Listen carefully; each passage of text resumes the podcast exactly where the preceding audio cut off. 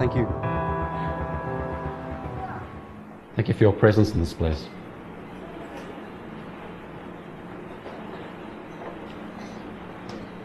Thank you that we as a church can be connected with all your saints in history. We're part of one long story. Jesus' is a story that you put the marker in the ground for 2,000 years ago. And we get to be a part of that. Thank you that we can meet together today. Thank you that we want to meet together today. It's just because of you. And we want to honor you today. We want to welcome your presence. And I pray that your spirit will guide us as we as we get to know what your heart is, Jesus. I pray that you would bless this morning, that you would prepare our hearts. In Jesus' name, amen. You're good. Morning. Morning. There we go. Someone's awake. Uh, a lot of coffee. Thank you. You can have more coffee next time. So, um, right, it's um, it's a pleasure to to be preaching again this morning. Um, I want to share something that's been on my heart for the last couple of weeks, months even, um, that I think is actually pretty timely as well now for Christmas and for end of the year. But first, I just want to check because I, I spoke with some people like Barry, who is already on holiday. Is there anyone here still working at the moment? There they are in the corner. Yes, yes. Okay. This preacher is especially for you. uh, holding out. Um, the rest of us are on holiday. Um, for you as well, but perhaps uh, in a different sense. Perhaps it's something to think about for New Year's resolutions, in a sense, for how we approach how we approach life and how we approach rest and what rest really means uh, for us. Um, we'll, we'll, see how it goes because uh, last time I preached, uh, Andrew got up afterwards and started uh, sharing about uh, false prophets. So uh, we'll see. we'll see how it goes today. hopefully, a bit better. But anyway, I want to start today with just with this picture. I saw this picture about a week or two ago. Can you hear me? And it's it's something that really struck me. Um, but if you see this picture, what's the first thoughts? Just shout it out. What's the first thing you think of when you see this? Jesus and Mary. Joseph and Mary. Yeah, Joseph and Mary. That's good.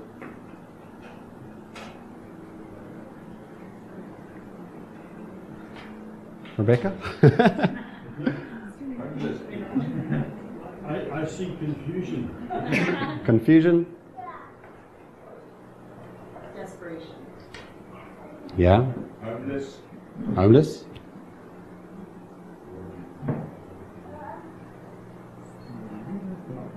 Yeah, you're right. Um, it's, it's, a, it's a picture by uh, an artist called Everett Patterson called Jose y Maria.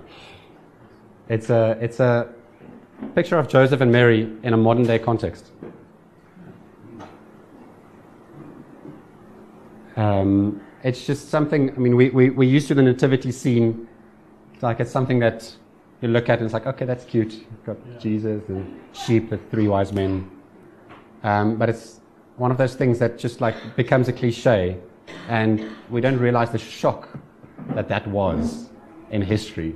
And this thing, I think, is supposed to shake us up a bit. So if you see there, you can actually see Joseph trying to figure out, trying to call an inn because there's no place to, there's no place to stay. So he's standing at a tickey box, uh, trying to phone to find a place to live or to, to stay. And you see Mary with like, you'll see on her sweater, she's got like uh, Nazareth High School sweater on, sitting on this broken pony. Um, there's a like, I'll, I'll, i think I'll, I'll, put a link to it in the in the podcast as well. But like, yeah. have a look at this. It's it's it, there are so many like, little Easter eggs in this thing about Dave's city motel yeah. where they want to stay. You know, smoke Wiseman cigarettes. Anyone? um, but in the middle of this scene, this rainy, stormy sea, it's like the, the artist's idea was that it's actually supposed to be for like middle class people looking at this and next to the road, seeing it kind of like, ugh, it's like icky and then like driving past. You know, in the safe comfort of your car, There's, you're not, you're not uh, getting wet in the rain. And you're like going on and not like even thinking a second longer.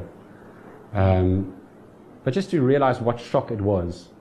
And as you can see here, right in the middle of them, is a little green shoot climbing out of the pavement, which is a reference to Isaiah, which is a reference to the, um, um, the, uh, what, the branch of Jesse. And a new green shoot will come out out of the line of Jesse. And, and so the, the thing that I want to talk about today really is, is the kingdom. That is, a, that is a, a picture of, of Christ's kingdom coming in the most unexpected places. Something that we would actually not like consider for two seconds and just sort of drive past. In the middle of that desperation, in the middle of that unexpected place, we see a sign of, of kingdom life growing there. And um, I think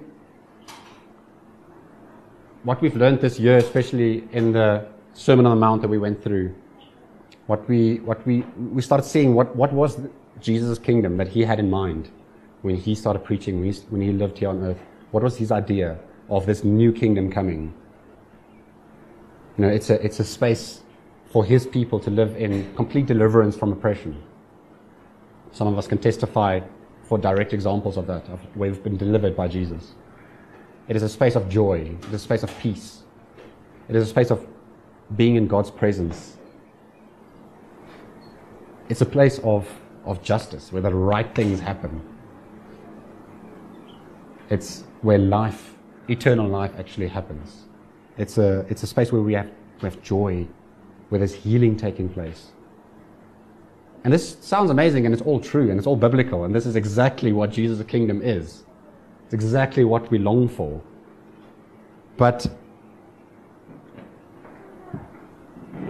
the question really is then okay, but you know, if Jesus brought the kingdom, why aren't we always living in it?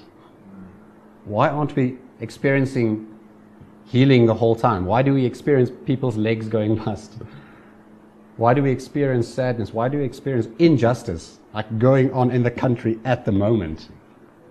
Stuff happening that should not be happening. Why do we experience stage six load shedding? It's not okay. And even in our lives, and even in like, especially like in our working lives, like, why are we so busy? why don't we have margin where we have this sense of rest? Why do we chase a holiday to get to a place where we can just like relax and take a break from life? Aren't we supposed to live in this kingdom right now? Aren't we supposed to live in a space now where we experience that deliverance, that sense of belonging, what we get here in the church on Sundays? And I mean, even still a week ago, like if you if you ask many people, it kind of becomes cliche now. Where you ask someone, "How are you?" Tired. Okay. How are you? Busy. And it becomes like the new normal. I'm tired or I'm busy. It's like that's the thing that we that, you know really like can't wait for the end of this week. You know, I just need to get to the holidays, then everything will be okay. Let me just reach Christmas, then I'll take a week off, and then everything will be okay. Well, let me just get through this. I've got this project that I need to get done, and then I'll be okay.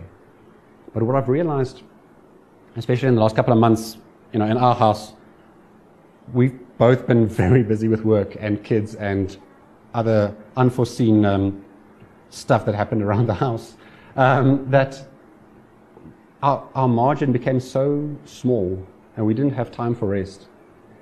But I realized that in the middle of that, there's an opportunity for God's kingdom to come out. That to start trusting in, I just need to get this project done for rest, is a false hope. I just need to get to the end of the week. But then something happens on Saturday, your car breaks or something else happens, and you're like, okay, Saturday's done. Okay, let me get to Sunday. Okay, but I need to go to church, and that's really exhausting. But let's do it. And then by the end of the day, Like, okay, I'm standing at the start of a new week. I'm kind of tired beginning this new week. It's like, okay, but let me just get through this week, and then we'll get to the new weekend, and then we'll get to the new weekend. And we end up passing our whole lives just problem solving, getting past this week, getting past the next week, getting past this problem. Okay, if we just get past this, then it'll be okay. But then as soon as you're done with it, there's a new problem, and there's a new problem. And I think there's a, there's a, a lie that we bought in as a Western 21st century generation where we, we kind of want to force God's kingdom. We want to force on our own terms what it means to have rest. We want to take it like God promises us rest. But we want to, we want to make up, up in our own minds, okay, I'm going to have rest when I get to a holiday. That's when I'll have rest. So I'm, I'm going to I'm to push hard now, and then I'll have rest. But I think God has something else in mind. And that's, that's what I want to talk about today.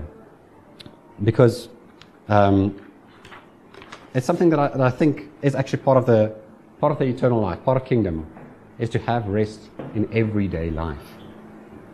Where a body rest in December or the weekend is very good and very helpful and very nourishing.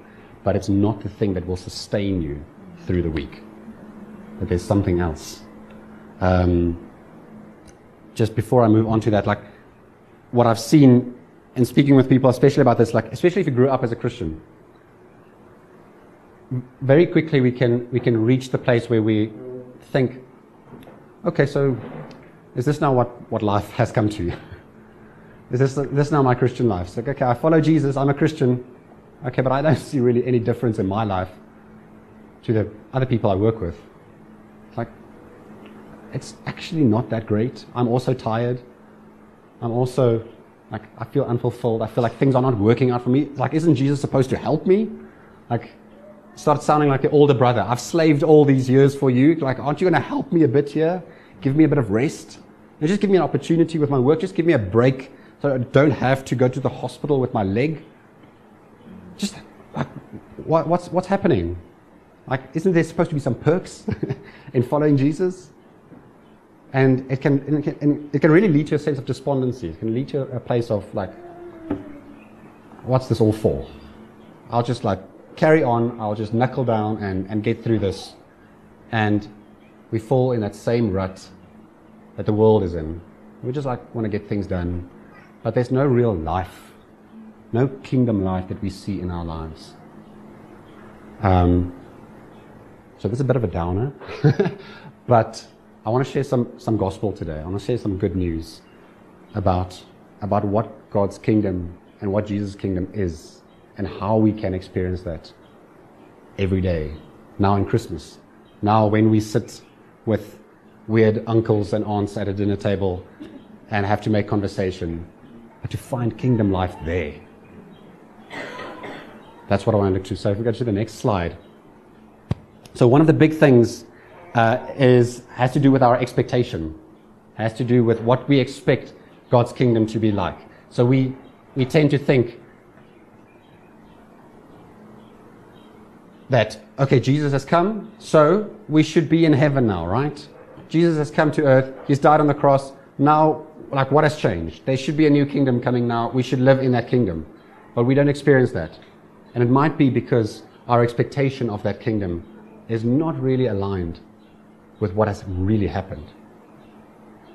You see, in, in the Old Testament, especially, uh, the prophets writing about the Messiah, the coming Messiah, had this vision of this new kingdom, this new Jerusalem, this, this king coming and beating everyone and just restoring peace and like everything will be amazing going forward. But when Jesus came, that's not what they found. It's not what actually happened things didn't immediately change. The Jews were still being oppressed by the Romans. To be true, like even like 30 years after Jesus, like the Romans came and completely destroyed Jerusalem. It feels like nothing has really changed in their everyday lives. But the truth is that everything has changed for those who have eyes to see. And that's why someone like Paul, you can't really. He persecuted the Christians because he's like, Your Messiah died. The guy who said his Messiah died and nothing has changed. Uh, this is not working. Until he met Jesus and he realized, okay, there's something else happening here. And Jesus spoke to him and led him in, also into the wilderness where he stayed for a couple of years to just get his head around what this now means. And if you read Paul's letters all the way from Romans right through, you'll see that's one of his main themes. He's got three main themes that he writes about in all his letters. One of them being God's kingdom being now and not yet. You see, God's kingdom, heaven, eternal life, how things are supposed to be, is one realm. That's how everything, like how we wish things to be. Where we've got joy, we've got peace. Where we don't have suffering. How, that, that longing that we have, that what we have in mind as, as you know, what we reach when we die, that eternal state of bliss, that is one realm. And that is true. But we live here in this other realm, this earthly, fleshly realm, this kingdom of death, where, like, you know, the second law of thermodynamics, everything like entropy, everything just like goes downward. Like age catches up to us all. It's part of this life. This is where we find injustice. This is where we find stuff not working as it should. The brokenness of this world. There's this misalignment. And what the Jews, what the Pharisees believed is that this, or not the Pharisees, the prophets believed, was that there's going to be this overlap where God's kingdom is going to come on this kingdom and overwhelm it completely. But that is partially true. That is not exactly what has happened. That has started to happen. So as you can see on the slide here, you've got the kingdom of heaven, you've got the kingdom of earth. But when Jesus came, this is really crucial to, to understand, to understand like the whole story and what we're part of with.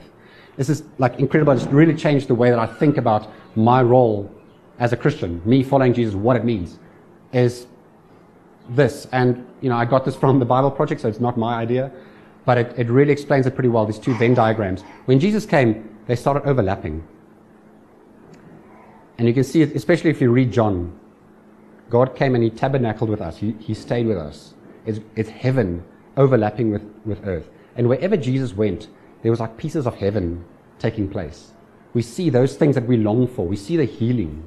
We th- see the deliverance. We see the presence. We th- see the joy, the peace. Wherever he can. But still, he died, went up to heaven, and there's still the rest of the world to conquer. There's still the rest of the world that is definitely not following Jesus, they're definitely not experiencing eternal life. And this is really important to know because this really has a, an impact on our role today, how we view our lives, how we see our work, how we see what we are doing. We're not waiting for one day that heaven will come. Heaven will come. But we are now part of Jesus' body. We are part, we are extending what Jesus did in that, you know, three years whenever he did his ministry. We are extending the reach of this heaven to start overlapping with earth. That is our role here. And so it's important to keep this in mind that we're not just working, you know, you're saved, Christian, great, and now we're working until we die, doing our own thing, waiting for heaven one day. Hopefully it'll be better then. Things are supposed to change in your life today. It's not a hope for one day thing. It's something that has an impact in everyday life. So we can go to the next slide. Our verse for today is from Matthew 11. And this is a very popular verse. Everyone really knows this one, but it's so profound. Come to me, all who labor and are heavy laden, and I will give you rest. Take my yoke upon you. Learn from me, for I am gentle and lowly in heart, and you will find rest for your souls. Rest for your souls. That is the one thing we long for in the year. That's the one thing we hope Christmas will bring us. That's the one thing we hope December will bring us. Just rest for our souls. For my yoke is easy and my burden is light. And that longing, that I just need to reach the end of the week. I just need to get through this project. I just need to get this done. I just need to get to the holiday. That, that yearning for rest. It's more than bodily rest. That is a rest for your soul, for your whole being. Don't think soul as like your emotions and intellect. Your, like the, the Hebrew word here is connected with your whole being. Everything about you, like your drive, your soul, your, your breath, everything is, is that's, that's, that's a rest that we need. So, when Jesus says, Come to me, he's saying, Don't look on your own terms for rest. Don't try and find rest according to your own schedule and according to your own plan. Don't think, okay, I just need to reach the end of the week. Come to me. I'm the one who can give you rest. The rest that you really need. You think you need more sleep? Yes, that is true. But come to me and let me teach you how to rest. Let me teach you how to sleep. Let me teach you how to take a break, how to plan your schedule. It's something that is what it means to have faith in Him. Because we can find ourselves in a position where we're like, okay, Jesus, I am following you. I am a Christian. But I don't really feel rested. Can I trust you? And this is what Jesus keeps on talking about when he talks about having faith in him. Like, have faith in him, trust in him. That's what it means to follow him. Have faith in him, that he will help you, that he knows better than you. That rest is so important that it's part of the Ten Commandments. It's one thing built into creation. God rested on the seventh day.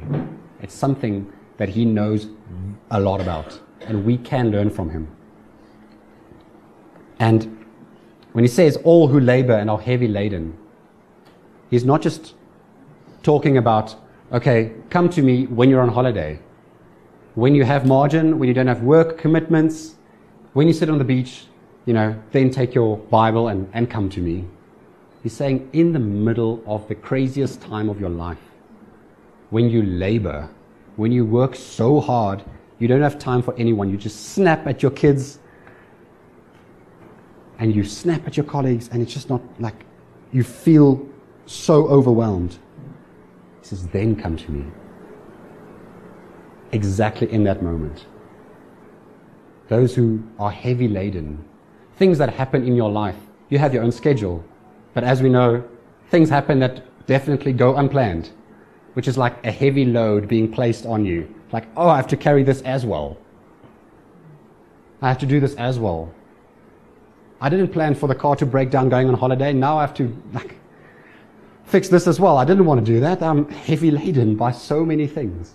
In the middle of that, come to me.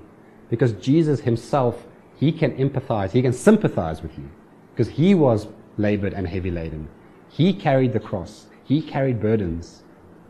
He is gentle. We'll get to that now. He will give us rest. He says, Take my yoke upon you and learn from me, so the next slide just has a picture of a yoke. I think everybody knows what a yoke is by now. It's such a common symbol, but um, us not really living in an agricultural context anymore. Uh, a yoke is that piece of wood that ties two oxen together. Um, a common equivalent today would be something like a Woolies bag. It's something that helps you carry load. It's like you can be like one of those tunnies who walk out of Woolies and say, I'm not going to pay for a bag and take all these stuff and try and carry it to the car. Or you can take the bag, pay a bit extra, make the sacrifice, take the bag, and you can walk out with ease because it is light. It's actually lighter to carry the things in a bag than to carry it in your arms, which is weird. But that's kind of what a yoke does in a, in a modern day context. He says, Take my yoke upon you. It's not an extra thing to add on. It's not something like you think, like I'm carrying all these things, and now you're telling me to put a yoke on as well. Like, can't you see I'm heavy laden, Jesus? Don't lay something else on me. But that is where he says, Come, trust me. Come to me. Trust me. I know what I'm doing.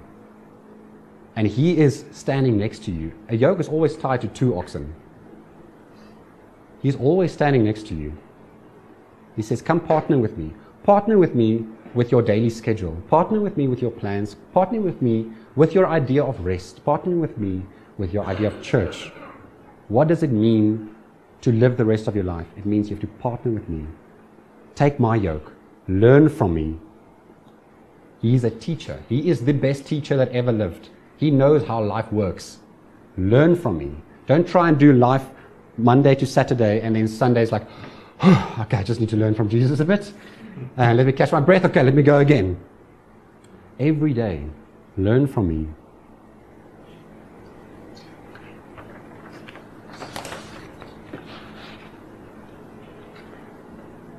The first thing to learn from him actually comes in the next line. There's Charles Spurgeon actually wrote, there's 89 chapters uh, in the Gospels, in the four Gospels. And it says a lot about what Jesus did, it says a lot about his disciples, it says about deliverance, his birth, everything. But there's only one space, one verse that talks about where, where Jesus refers to his own heart, refers to what he is standing for, refers to who he is. And think of that as like your LinkedIn profile status or something like that.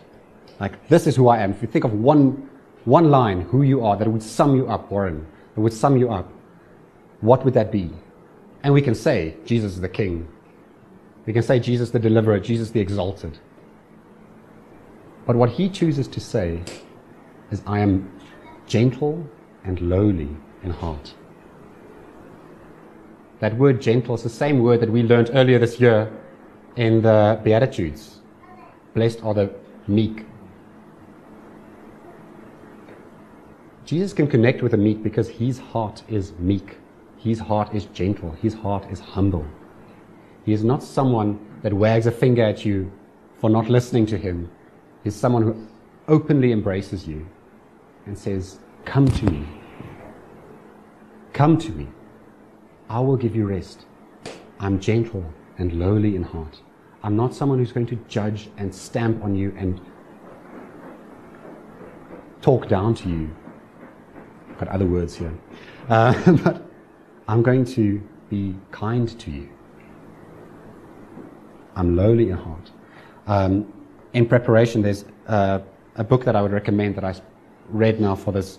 It is called Gentle and Lowly by Dane Ortlund, and I could really recommend it. Um, it really like speaks to the heart of Jesus. Um, it's a very quick read, but um, he takes this verse and he just expands on it about Jesus' heart, and it's the most beautiful thing if we just sit and ponder on that. But that's the first thing that we can learn from him: is being gentle and being lowly and being humble, being meek. You know, it's a, it's a kind of a, there's a kind of a pride in the sense of knowing like, type A, I need to get these things done. There are so many things to do. I will plan my rest. I'll do my rest then, but I've got so many things to do, and then I'll get to Jesus.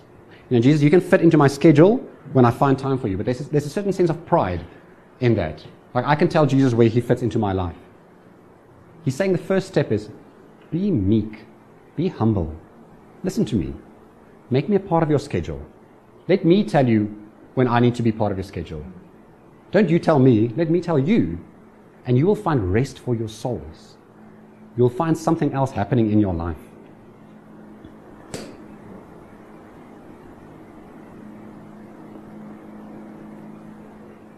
The um, next verse, the Greek word for um, my burden is light. My yoke is easy and my burden is light. So easy and light. That easy is kind of weird, like I've got an easy burden. It's also a word that can be translated to kind. Like I've got, it, it connects with Jesus' gentle heart. I've got a kind burden that I'm putting on you. It's not something to harm you. It's not something to oppress you. It's something that will help you and be kind to you. But we have this thing in us called sin that we seem not to be able to shake off even though we follow Jesus.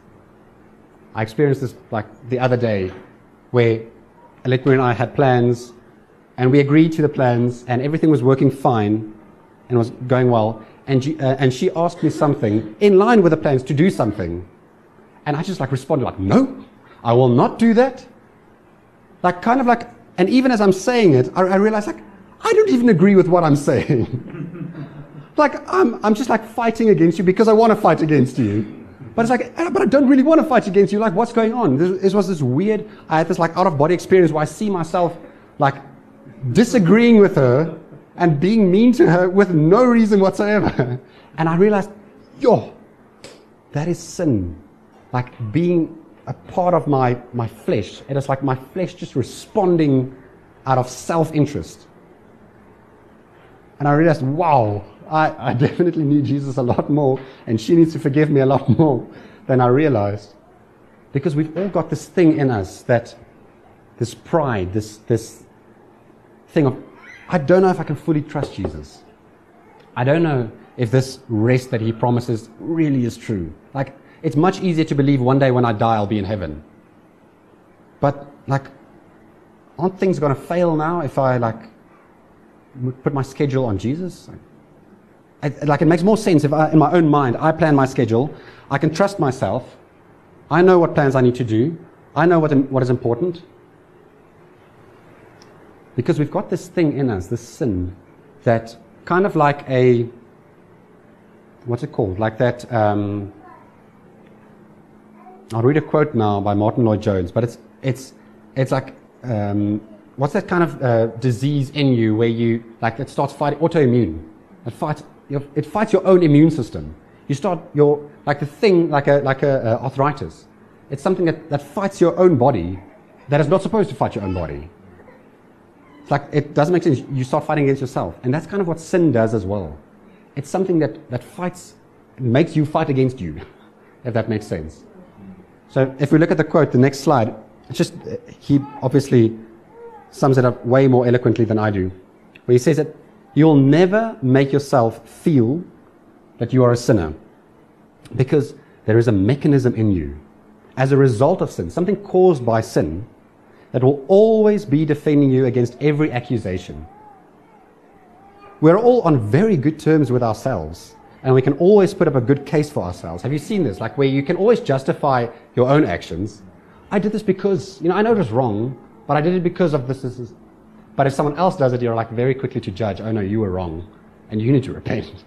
But we can make a very good case for ourselves. Even if we try to make ourselves feel that we are sinners, we will never do it. There is only one way to know that we are sinners, and that is to have some dim, glimmering conception of God. Only if we start spending time seeing God, we start to realize the filth that is really so deeply rooted in us. But at the same time, Jesus' is gentle and humble heart, and how he doesn't like squeal like at you, like, like a boy does for a slug. But he actually comes close to you in the midst of that filth. And that is where his heart is. That is who he came to save. He came to save us every day.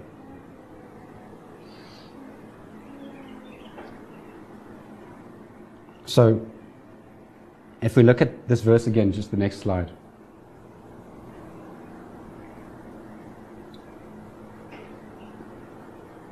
Jesus says, and this is something to really take into the new year as well, something to think about over this holiday. Jesus says, Come to me. Come to me with your schedule. Learn from me. It's not a one time deal. You're not, there are many Christians sitting in church who don't follow Jesus. You can be a Christian without following Jesus. Following Jesus meaning learn from him, take his yoke upon you. It's a daily thing. It is not a one time deal. Okay, I'll learn from him on Sundays. It's a daily walk, discipleship journey with him. He says, Come to me. So the first thing to remember today is make time to be with Jesus. It's his invitation. Be with Jesus. Secondly, he says there, Take my yoke upon you and learn from me. As we take his yoke upon us and as we learn from him, we will become like him. and we will do what he did. We'll see in, in John's letter, near the end, where Jesus is talking to his disciples, he's actually saying at, at one point, You will do more than what I did.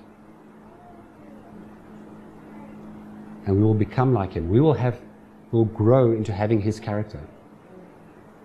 We've got this cliche saying in church nowadays where, okay, now I'm going through suffering to build my character.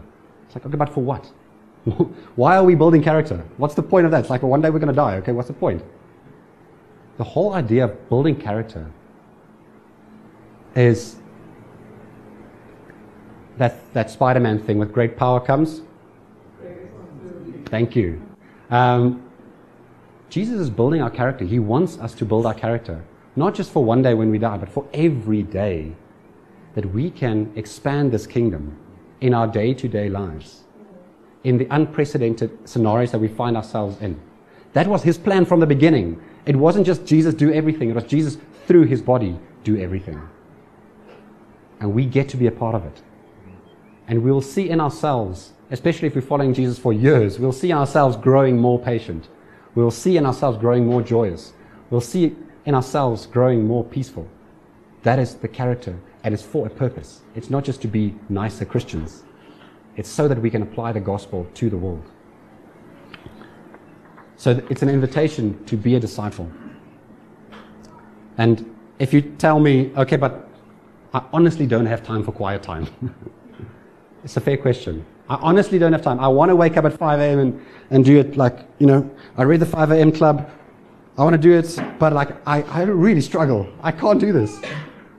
Or even if I do it, like, my kids wake up as well and I need to look after them. Like, there's no time. And I want to I wanna challenge this. Firstly, the idea of quiet time. I want to challenge that idea that it's not something that without that you can't follow Jesus there are many different disciplines, many different things that you can apply in your lives that will help you to focus on Jesus and to learn from Him. One of those being silence and solitude. So that is not quiet time. Like, I need to take 30 minutes and read and pray and hear from Jesus something for today because uh, otherwise I'm on my own. It's a, like, one minute here, one minute there, one minute there. Just pause and just turn back to Jesus. That's what repentance means. Just turn back and just focus. Even if he doesn't say anything to you, even if you don't say anything to him, just realign. I'm here for you, Jesus. I want to follow you. I want to learn from you.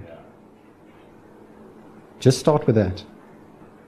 It'll change your focus on the work that you're doing for the next hour, two, three hours. You can do that. One thing that we started doing now for the last two, three months, we're still trying, practicing it. It's really, it's something that is a bit countercultural for our culture, which is kind of weird, but is like taking a more formal Sabbath. It's like taking a day off as best as we can. It's not a religious thing where we're like, okay, we, you know, we need to be grim and silent the whole day. It's something where we can set time aside just for rest. It's a time for rest for our minds where I think, like, I have a tendency to see things and start thinking, okay, I need to fix that. Okay, what if we do that better? Okay, what if we can change that? Okay, let me just clean this up and then I'll be better. But it is a time for, like, turning our minds around. Like, okay, that is a mess. I really want to clean the kitchen right now because it, like, it just annoys me to go in. I don't want to go in there. But being at rest, like forcing ourselves and teaching ourselves again what it means to be at rest. It is a day where I actually switch off my phone. I, I don't have my phone here today. Like, I would, and I actually want to invite you to do the same. It's been, made such a difference. Bring an actual Bible to church. Switch your phone off on a Sunday, just at church. Bring an actual Bible. See the difference that it makes.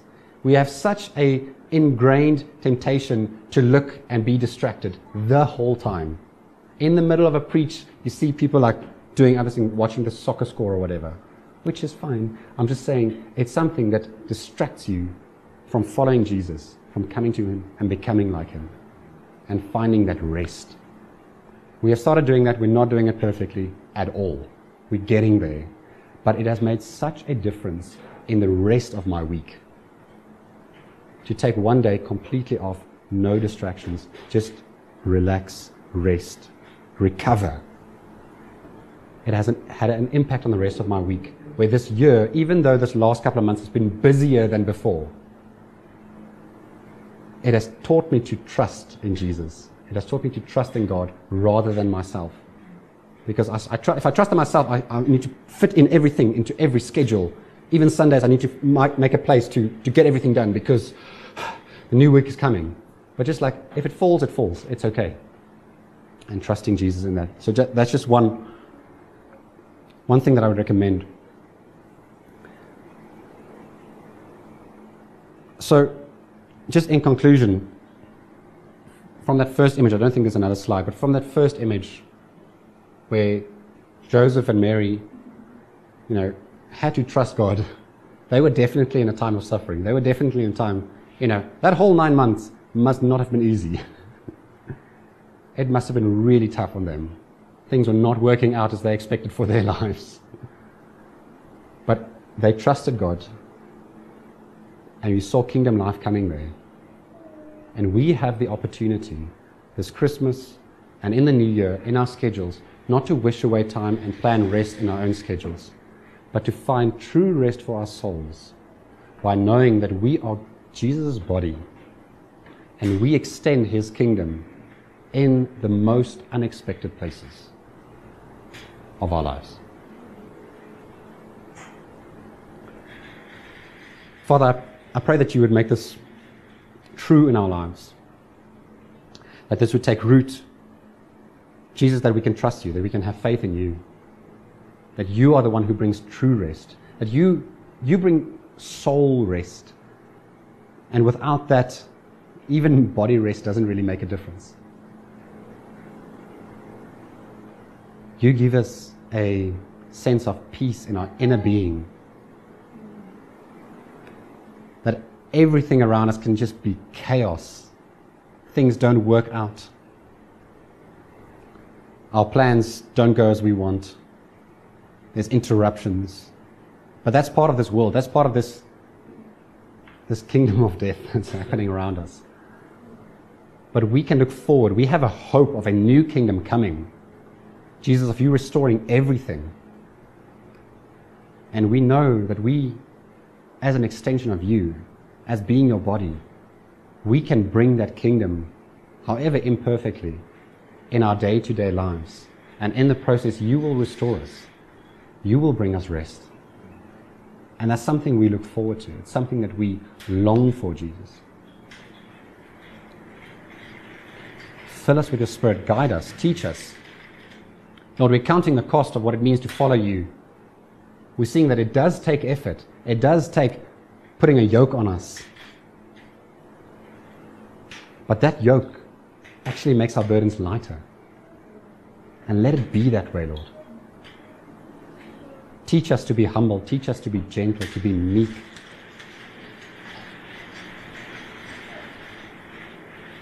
As we live out your kingdom over this period and into the new year.